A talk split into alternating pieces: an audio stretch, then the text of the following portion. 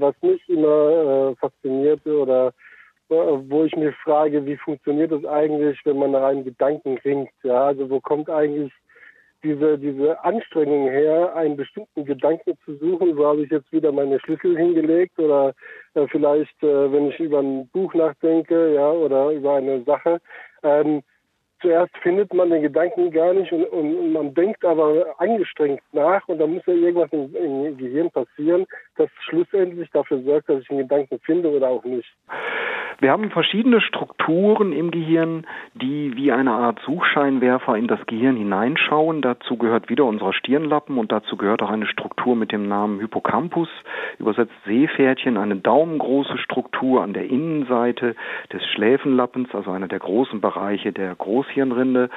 Und Wonach gesucht wird, soweit wir das bisher verstanden haben, sind raumzeitliche Muster neuronaler Aktivität, die ähnlich dem sind, ähm, als wir den Gedanken oder die Idee abgespeichert haben oder als wir abgespeichert haben, wo etwas liegt. Und was uns hier häufig passiert ist, das haben Sie gerade auch beschrieben, dass man hier nach, nach etwas sucht. Das kann ein Gedanke sein, aber es kann auch ein Ort sein, wo man etwas abgelegt hat. Oder es kann passieren, dass man von einem Raum in den nächsten geht, weil man etwas holen möchte und kommt in den Raum an und wurde zwischendurch abgelenkt und weiß dann gar nicht mehr, was man da wollte.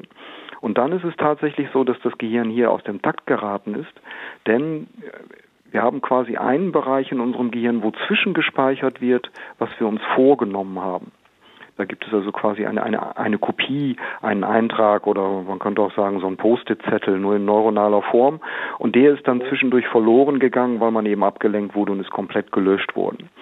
Wenn man aber jetzt in den Raum zurückgeht, wo man hergekommen ist, oder in Gedanken nur in den Raum zurückgeht, kann man häufig das wieder erinnern, was man gesucht hat, weil es dann über die Assoziation des Raumes wird dieses neuronale Muster, wonach man dann im Gehirn gesucht hat, wiederhergestellt. Das ist so ähnlich das, wie beim Gedächtnispalast, was Sie eben erklärt haben, Herr Korte, ne? Ganz genau. Das Spannende ist, und dazu haben wir keine Erklärung, ist, Sie haben gemerkt, dass meine sprachliche Beschreibung gerade davon ausgeht, als wenn im Gehirn so eine Art kleines Männchen sitzt, was mit der Taschenlampe dann im Gehirn sucht.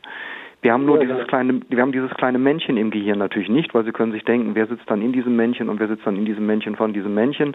Das ist ein Problem, was wir nicht gelöst haben. Wir wissen nicht, wo und wie das Ich sich im Gehirn konstituiert, was uns den Eindruck vermittelt, dass wir diejenigen sind äh, als Personen, die nach einem bestimmten Gedanken suchen.